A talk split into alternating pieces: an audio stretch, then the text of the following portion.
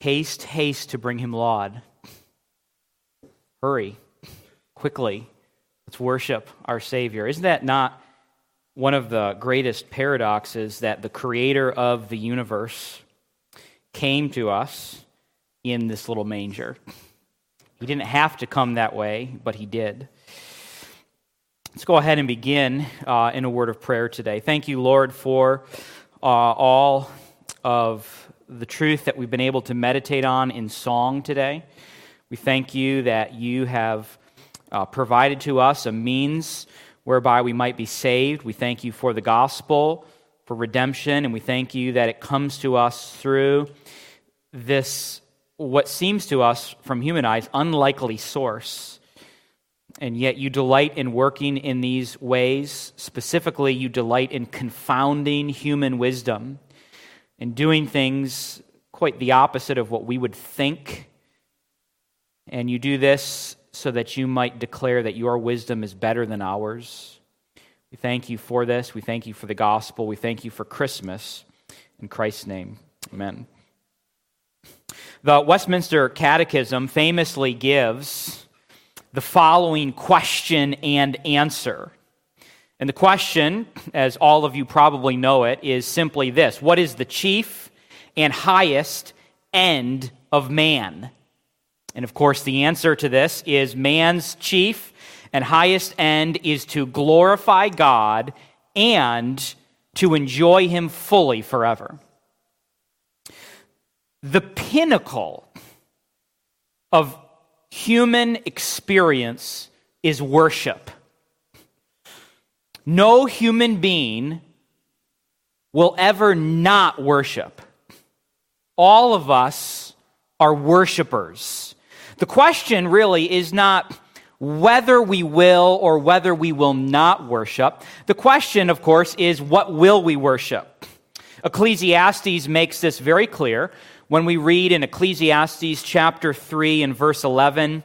Uh, he has put eternity into man's heart. God has put eternity into our hearts so that we, by default, crave things outside of ourselves, and we recognize that there is something outside of ourselves that is bigger than us and that is worthy of worship, something that we could find meaning and purpose in outside of the self. Romans 1 also makes this theme very clear that we are worshipers at heart. The way that Romans 1 makes this clear is that it basically says that if you will not worship the Creator, you will worship the creature.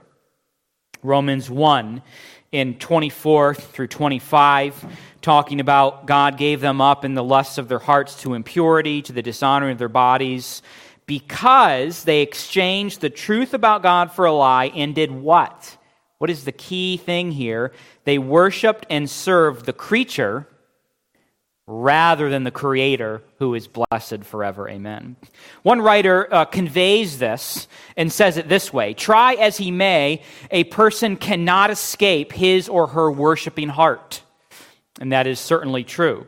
Either you will worship God or you will worship something else, but you will not worship nothing. And here's a quick uh, litmus test to find out what people are worshiping. How do I know, even if I were to evaluate my own heart internally or as I interact with others, how do I know what somebody is worshiping? Well, one way to find out is how does that person or how do you react when you lose that thing?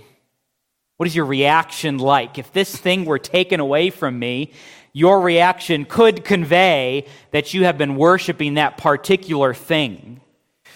And we can worship all sorts of things. We, we, we know that we ought to worship the one and the true Trinitarian God. We can worship false gods. We can be idolatrous, so we can worship a false god like Allah or Buddha or the Jehovah Witness version of, or whatever, whatever else. Keep in mind, though, that when we are talking about idolatry, we are talking about worship, we are not merely talking about worship in a stated deity. We may be worshiping things like ideologies or things or people. The Bible gives us a rather interesting list of things that are idolatrous that we would not necessarily think of. When you think of worship, and, and I'm going somewhere with this, so, so this is going to be a Christmas message, okay? So hang on, okay? this is going there. When you think of, when you think of worship, okay, again, we normally think of maybe I'm going to, you can worship the true God or you can worship, bow down to this uh, carved image or this other God. But the Bible tells us that there are other things that are considered idolatry. One of those things is that the Bible says that presumption, if you are a presumptuous individual, that is idolatry. In 1 Samuel 15 23, we read this Rebellion is as the sin of divination, and presumption is as iniquity and idolatry. Presumption, a presumptuous heart is an idolatrous heart. Colossians 3 in verse 5 says that if you have a covetous heart, if you are someone who is uh, covetous, then you are worshiping a false God. It says this Put to death whatever is earthly in you sexual immorality, impurity, passion, evil desire, and covetousness, which is idolatry. The Bible tells us that sexual immorality is idolatry. 1 Corinthians 10 7. Do not be idolaters, false worshippers, as some of them were. As it is written, the people sat down to eat and drink and rose up to play. And of course, we know, as we have look, uh, recently gone through a series in 1 Corinthians, that this reference to sitting down to eat and drink and rising up to play is a reference to sexual immorality. The Bible also tells us that my physical strength can be something that is um, a, false God for me. In Habakkuk 1, in verse 11, uh, it says, Then they sweep by like the wind and go on, guilty men whose own might is their God. their own might, their own strength is their God. Now, in all of this, our task as believers in Christ is not to stop worshiping, but it is to worship the right thing. It is to redirect our worship in the right direction. And so let me, before we get any further off track than we already are, point in the direction that we're going with the text today. Today's text, today's passage, is Matthew chapter 2, 1 through 2. If you've not turned there already, please turn your Bible to Matthew chapter 2, verses 1 through 2. Matthew 2, 1 through 2. And I'm going to read this for us today. And hopefully you'll see with this theme of worship the direction that we're going with our particular passage here today. Matthew 2, 1 through 2 says this Now, after Jesus was born in Bethlehem of Judea, in the days of Herod the king, behold, wise men from the east came to Jerusalem, saying, Where is he who has been born king of the Jews? For when we saw, for we saw his star when it rose and have come to worship him. We have come to worship him. This is what our passage is about today. And so let's jump right into this. When we come to Matthew chapter 2, I would venture to guess that many of us, upon reading these couple of verses and, and reading further into the, the chapter, many of us will walk away with more questions than we will with answers. We have, for instance, this mention of the wise men, or literally the magi. Who were the magi? How many were there? Where did they come from? Did they embrace Christ as God? Did they fully understand all of that? How did they know to look for a star?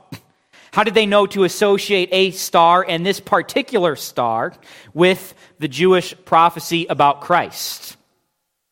And there are many, many questions like these when it comes to the Christmas season that we just don't have answers to. And while all these questions are intriguing, the Bible simply does not give us clear answers to them. There are some traditions that have arisen. Uh, for, for instance, in the Middle Ages, there was a tradition that there were three wise men corresponding to the three gifts. And so these things may be true, they may not be true. A lot of it is speculation. My only point here, as we begin to look at this passage, is to remind us not to get distracted from the main thrust of the passage. Yes, is it interesting to, to ponder and speculate? I wonder how many, I wonder exactly where they can, I wonder, uh, certainly there's, there's a, an appropriate time, an appropriate place for that kind of thing.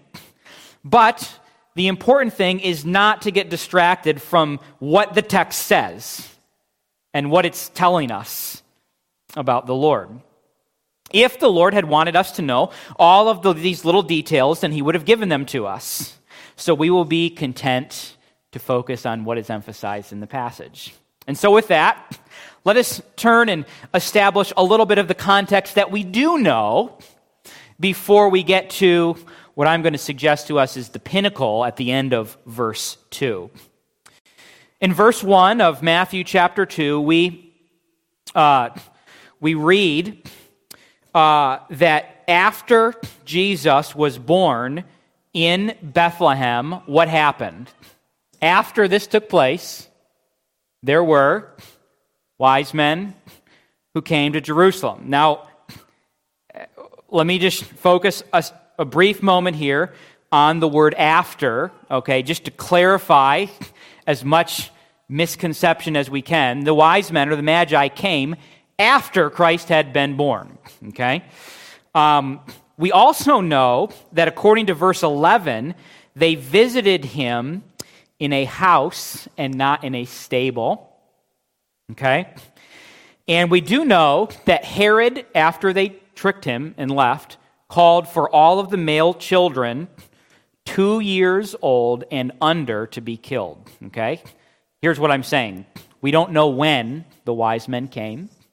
We know they did not come on the night of his birth, as is traditionally taught. The Bible teaches us that they came after that moment. How far after? We don't know. I would say up to two years since Herod had two and under, okay? Uh, up to that amount of time afterwards is when they came. I do know that some Christians, I don't know if anyone here does this or not, some, some people uh, in their manger scenes that they set up each year, what do they do? They don't put the wise men in the manger scene have you ever done this or seen anyone do this? Put the wise men like in some other part of the house, like they're kind of on their way. Okay, to, you don't have to do this. Okay, you can put them in the manger scene. Okay, that's fine. You can put it all there. Just kind of know in the back of your mind that they were not there on that particular night. They were not. It's not totally accurate. Okay, but just that's fine. Okay. And so, so they come at some point afterwards. We don't know exactly when. We also know that these magi come somewhere from the, uh, from the east, and they come during uh, the days of Herod, and they come to Jerusalem to find Jesus. Now, one of the other questions and speculations has been how in the world did these wise men, these magi, know to come at this particular time? It may be that they actually knew Balaam's prophecy, which you may remember from the book of Numbers in chapter 24 in verse 17, Balaam made a prophecy about the Jewish people, and he said this I see him, but not now. I behold him, but not near. A star shall come out of Jacob, and a scepter shall rise out of Israel. Okay? And so it is possible that these wise men were familiar with this prophecy, and so there was something about this star that they knew uh, a king would be born. Whatever the specific prophecy, whatever the specific reason, they came and they come. And here's the irony about this whole story and this whole situation, okay? Who is coming to worship this king and who is not coming to worship this king?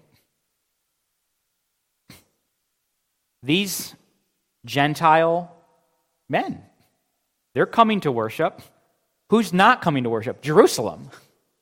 In fact, we will, in this, later on in this passage, it says that um, Herod was distressed, and it says and all of Jerusalem with him. In fact, not only was Jerusalem, God's own people, unprepared for this event, they should have been prepared. They had scripture. They should have been prepared. They were unprepared. Not only were they unprepared, they actually were distressed about it and distraught that their Messiah had come.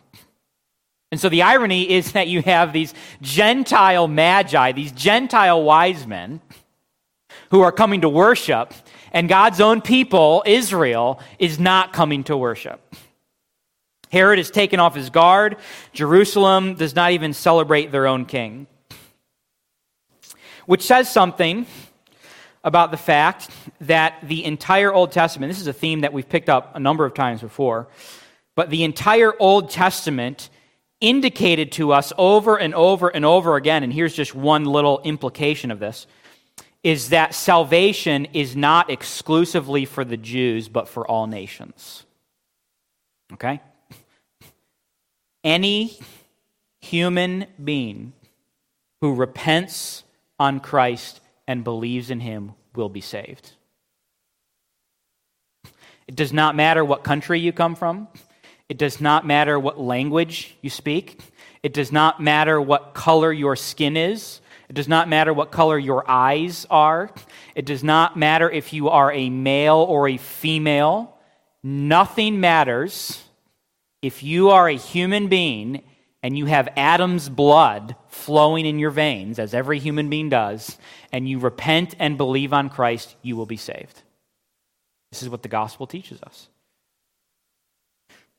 Salvation from the start has always been for all nations.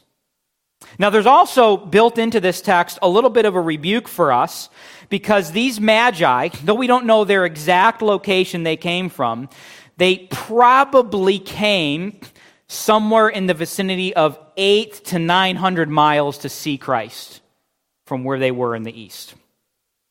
Okay? And I think maybe you know already where I'm starting to go with this, okay? These magi traveled 900 miles, 800 miles to see Christ. This would be a journey for several months. Here's where I'm going with this. If Christ is worth making a journey of eight or 900 miles over several months, he is worth everything else. Okay, let me put this into our modern perspective, okay? He is worth waking up a couple minutes early and spending some time reading your Bible. Okay? It, there, there's like, it's hard to even find a category for us today to express the, the lengths at which people in history have gone through in order to have just a piece of God's word. Right? Like, like we, like the most minor inconvenience, and we're willing to set it all aside. Right? Compared to the lengths that men and women have gone, even up to death.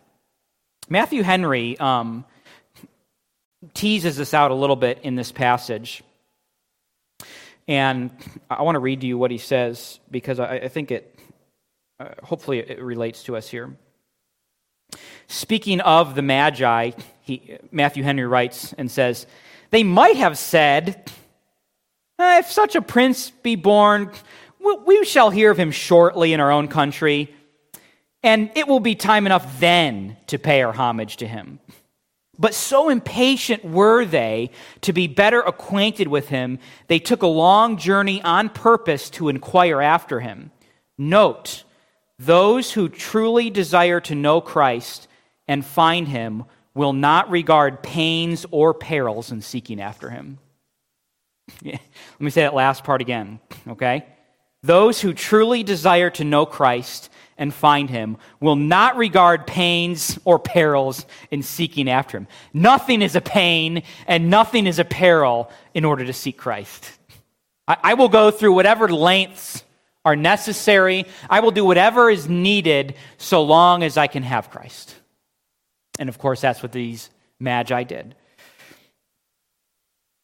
Translate this into 21st century Christianity, where we will seek Christ as long as it doesn't interfere with a very long list of my preferences and hobbies and so on and so forth.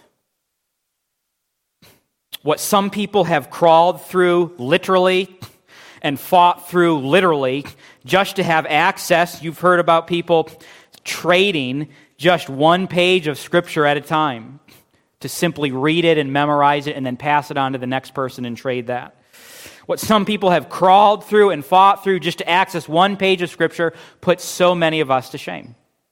We have everything at our fingertips. These men were willing to travel a great distance and at a great personal cost to see Christ. And I know I'm going to say something that I know is a little bit overused and uh, may even sound a little bit trite. Um, but there is a lot of truth in this statement, and maybe it's been used in some odd ways, okay? But the phrase that you've all heard, wise men still seek him, okay? That is true, okay? If you are wise, you will seek Christ. That remains to be true. You will travel at a great distance and a great cost to see Christ. Now, let me begin to take a little bit of a turn here in a certain direction. And I'm going to say something that may sound odd at first, but, but listen to, to the direction that we're going with this. We're talking about seeking Christ, okay? In itself, this is insufficient. And here's what I mean by this people oftentimes seek Christ for the wrong reasons. Okay? For example, you have all heard of missionaries in third world countries, and they go out and they begin their mission and they start sharing the gospel with all of the locals. And what happens? Instantly, crowds of people come and they're quote unquote saved and they run to Christ and they run to the gospel and the missionary writes home and we've had an unusual outburst of acceptance and, and this has been a remarkable situation where all of these people have repented and believed on Christ and then what happens? They find out days, weeks, months later that these people are polytheistic and they are worshiping multiple gods, and they are more than happy to add any god to their list of gods to worship. And so we worship this God, the sun God, and the, the, the sky God, and the river God, and this God, and Jesus, add him to the list. And now we have another one, and we can make him happy, and so on and so forth. You see what I'm saying? We can seek Christ, quote unquote, seek him, but seek him for the wrong reasons. Or one, very common in America, is that one might, quote unquote, seek Christ because they think that he will give them wealth. Okay, the prosperity gospel. So if I just push the right buttons and, and, and pull the right levers and I say the right words and I pray in this way but not that way and I do this but not that, then I can appease this God, Jesus. And he now, as the cosmic vending machine, will give me the exact thing that I want. But of course, this passage in front of us tells us the very precise reason why we are to seek him. Do you see it in the passage in front of us? This is the direction that we're going. Matthew 2, 1 through 2. Now, after Jesus was born in Bethlehem of Judea, in the days of Herod the king, behold, wise men from the east came to Jerusalem, saying, Where is he who has been born the king of the Jews? For we saw, we saw his star when it rose, and we have come to worship him. See, this is the purpose, the reason for which we have come. For this particular reason, it is to worship him. Come, worship him.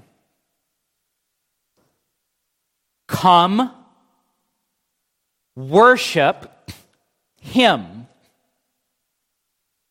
Come, worship Him. Come. This means that you are going to have to interrupt your plans to do something different, something intentional, something that you have thought out and planned and carried out. I have to come to Christ. This may mean that you have to travel 900 miles from the east to the west in order to see him, or it means it might mean that you have to deny your flesh and come even when you're tired, or even when you want to pursue your hobbies, or even when you want to do any other particular thing. I have to come to Christ. Worship. This means that you reverence and adore God. It means that you fall down on your face before God. It means that you love Him,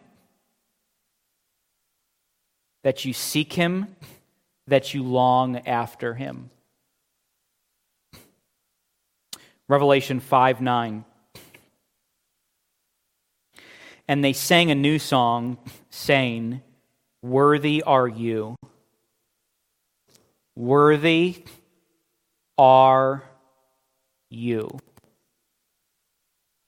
To take the scroll and open its seals, for you were slain, and by your blood you ransomed people for God from every tribe and language and people and nation.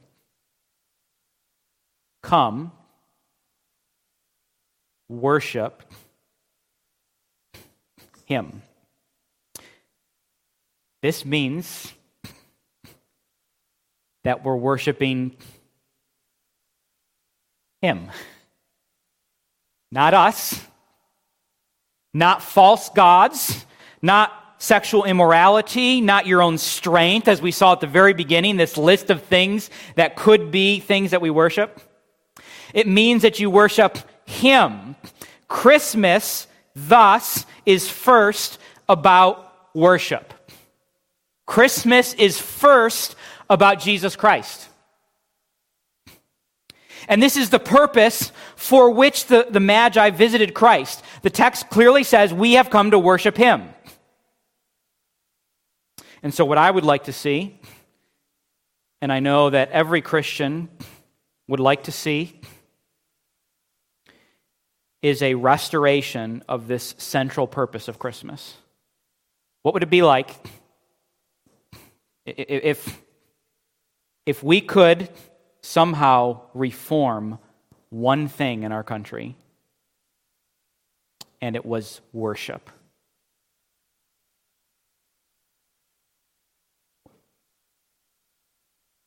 You realize that there would be a monumental shift in the foundations of this country if we restored worship. If, if that was, if, if you said, you have one, one thing that you can choose to restore, okay?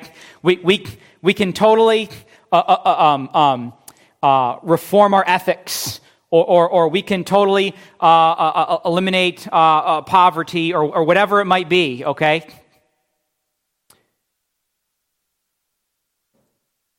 I would pick worship. For two reasons. One reason, God is worth our worship.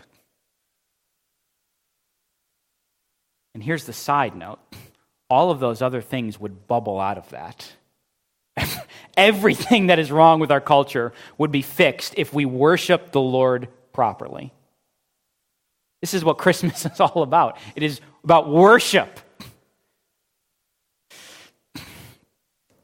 Now, what we have then is a rather fitting hand in glove agreement with last week's text.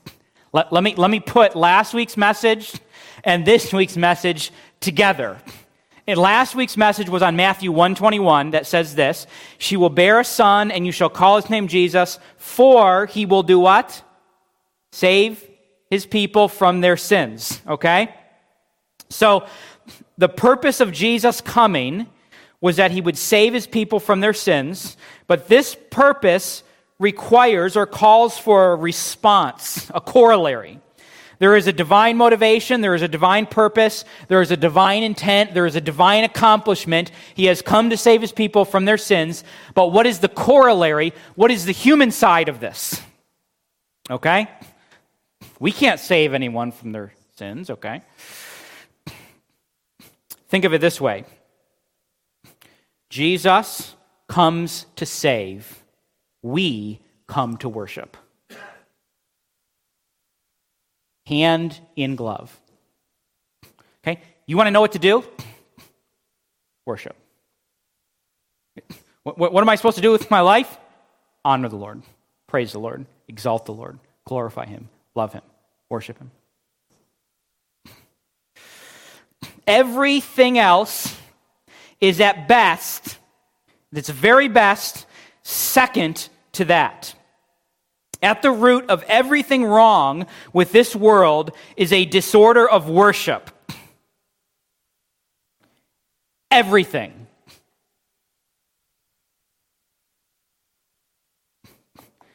I'm going to hold to that pretty strongly, okay? every relational conflict, every um, societal issue, everything comes down to a problem of worship. It started off that way, by the way, in the Garden of Eden. You had a worship disorder, and it continues today in so many different ways. This is exactly, by the way, what the Lord says in Jeremiah 2. You know Jeremiah 2? Jeremiah 2.13, by the way, is a good verse to jot down, highlight, underline, memorize. Jeremiah 2.13, okay? In fact, if you have your Bible, go ahead and turn to that right now, okay? Jeremiah 2.13. There, there, are, um, there are two things going on in Jeremiah 2.13 in fact, he says there's two things. And these two things are, are complementary in nature, okay? They are corollaries of one another. And so in Jeremiah 2:13 we read this, "For my people have committed two evils." Not one, not three, not four, two evils. Everything funnels down to these two evils, two corollaries. Number one, they have forsaken me, the fountain of living water, and they have hewed out cisterns for themselves, broken cisterns that can hold no water. So it's imagine it, it's two things, but it's represented in one motion. So if I'm walking in this direction toward the worship of God, okay? Worshiping God in this direction. And all of a sudden, I stop and I turn around and I walk in this direction after any number of those other idols, whatever they are in that long list of things. There's two things that I'm doing I'm turning away, number one, and I'm turning toward, number two. You see how that's represented in the text here in Jeremiah? They've done two things. They forsook God, so they stopped worshiping God, and they went after broken cisterns, false gods or false things that they thought could satisfy but couldn't. So, on the one hand, you forsake worship of God. On the other hand, you embrace worship of something else. You forsake the fountain of living water. You stop worshiping the true God. And then the other hand, you hew out cisterns. You search for something that satisfies, but find out that nothing else satisfies. Okay? It's probably been a little while since I've said this, but you all know it, so you should be ready to respond right away, okay? In order to be satisfied, I need Jesus Christ plus what? Nothing, okay? It is Christ alone that satisfies. The issue with false worship is that it never satisfies. And this is uh, what we need to be, be brought back to. And this is, let me, let me focus in. I've kind of been looking at a number of things, but let's focus in in terms of this text and Christmas Day, here's what we need to be brought back to, and that is this Christ satisfies. Christ ought to be worshiped. Christ ought to be magnified. And as we said last week, this is why the celebration exists. Okay? The admonition last week was don't stop the celebration. Don't, don't say, I, I'm too pious for all the celebration. Okay? No. Go into the celebration, but do it understanding why you're celebrating. I'm not, I'm not feasting at Christmas time for the sake of feasting. Okay? I don't give gifts at Christmas time because of materialism, okay? It's because I'm worshiping Christ and we're celebrating what Christ has done.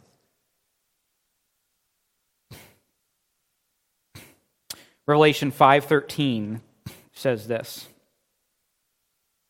And I heard every creature in heaven and on earth and under the earth and in the sea. Let me, let me say this again. I heard every creature in heaven, on earth, under the earth. By the way, um, I think what that means in Revelation 5:13 is every creature. Meaning Satan and the demons and all of those cast into hell. There's some debate about that, okay? We can talk about that another time. But, but it says every creature, okay?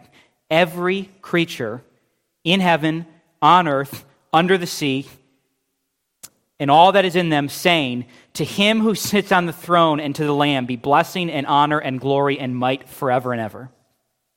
You know why I think that in this? Because I think the context teaches it, but also in Philippians 2, you know this. At the name of Jesus, every knee will bow. And we've, this is another thing that we brought out a number of times before. You will bow the knee to Christ. Everyone in this room right now will bow the knee to Christ. You will either do it now with joy, or you will do it under compulsion at some point. But you will bow your knee to Him. I heard in every creature in heaven and on earth, under the earth, in the sea, all that is in them, saying, To him who sits on the throne and to the Lamb be blessing and honor and glory and might forever and ever. He is at the center of all of it.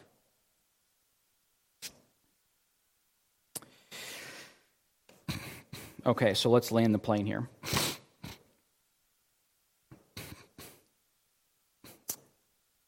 I I might be alone in this, I don't know. This would be an interesting conversation to have. One of the things that I have noticed recently is that modern storytelling is really bad.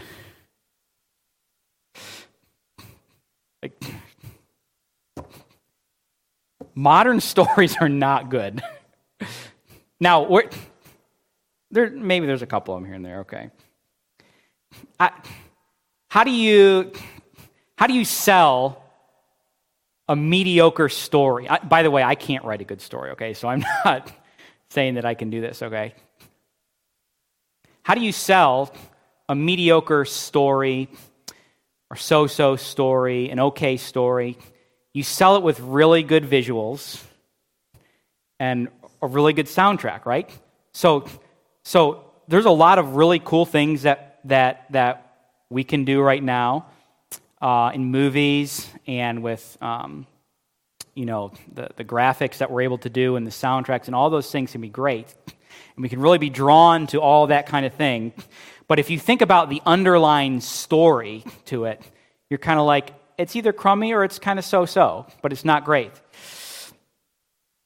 Now, one of the reasons I think this is the case is because a lot of modern storytelling, the, the heroes in modern stories oftentimes end up being the ones who are proud and arrogant and full of themselves. You ever, you ever notice this in like modern storytelling? Not all of it, but many times. One of the things I've noticed about a good story is that the heroes are humble people. right? If, if, you read a good story, one that grips you, it's like the hero is the humble one. The, the hero is the one you didn't think that he was going to come out on top and win, but he did. And it was in part because of his humility. Um, there is something about humility that makes you want to see that hero succeed, okay? So, after all, who doesn't want Aslan to rule, right? Who does not want Aragorn to be crowned king? you, you deserve this, right? You're thinking as you're reading this particular story. He deserves to be the king. He deserves to rule. He, he did not seek his own good throughout the entire story. He always sought the good of someone else. He served, he sacrificed, he was humble, he was all these things, and he must rule. He must be king. Okay, that's a good story. And, and this is, let me just I, am not trying to make any claim about people being Christ figures in other stories, but I, but I want to make a, a certain parallel here at Christmas, okay? We've been talking this whole time today about worship and specifically the need to worship Christ. But I want to make just one observation, and that is this How did this Christ come to this earth? He did not come with fanfare. By the way, he's the only one who had the right to do that. He could have, but he didn't. He did not come with loud processions. The creator of the universe, the God that sustains every breath that you take and holds the very fabric of the universe together, that God came to this earth in a smelly old stable.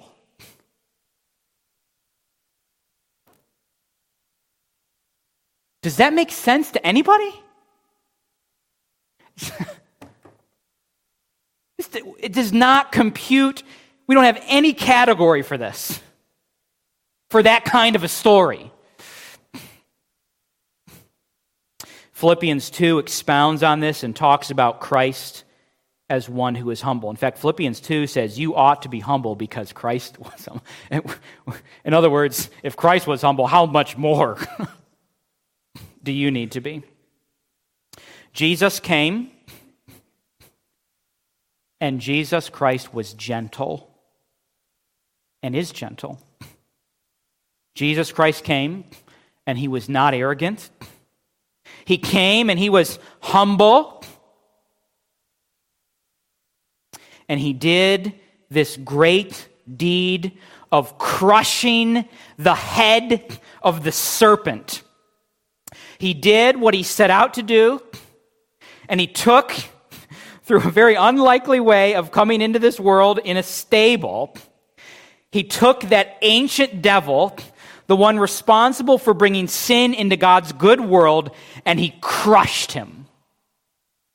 And he reversed the evil even the evil in my own heart.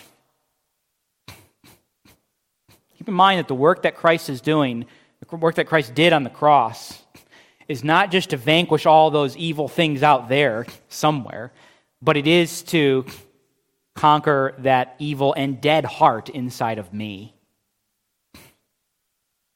He did what he set out to do. He crushed the head of the serpent. He reversed the effects of the curse, and he did this all on the cross, and he did this through his imputed righteousness. Now, here's the response to that kind of a story. The, the, the couple of differences in this story. One, this story is a true story, okay? Two, the hero in this story is not just some other uh, um, human being that can fail at some point, but he is God himself. And he did a very unlikely thing, and that is God himself, who didn't need to do this, but he chose to become humble and to be gentle with us and patient with us and kind with us, even though we deserve his wrath. And he has taken the punishment that I deserved, and he took it on himself. He could have left us to die, but he took that on himself and he experiences all the wrath of God on the cross, and he dies. The God of the universe dies on the cross. He resurrects and comes back to life again. And the way in which he has done all of this has left us speechless. And the response that we must have to this is simply this He must be king. I will worship him. I will worship him. We have come to worship him. And the fact that he has conquered death and he has conquered the, the serpent should make us not just worship him under compulsion, but we should say, I am glad that he has conquered.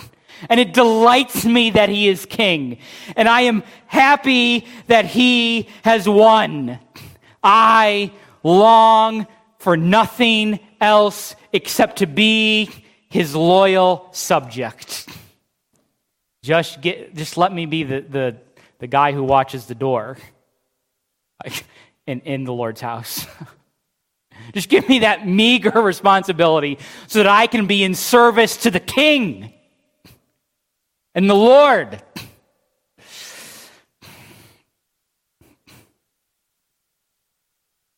He has won. He has conquered death. He is the King, we have the opportunity to worship Him. And so let me just exhort us to make sure that our Christmas is about that. Yes, celebrate, open presents, eat cookies and roast and whatever. But just know that you're doing that in worship of the King. Thank you, Lord, for your grace to us. We thank you for the gospel. We pray that if there be anyone who does not know this King who has conquered, that you would cause them to repent and to believe in yourself. We thank you for Christ. We thank you for the gospel. We thank you for Christmas. We ask this all in Jesus' name. Amen.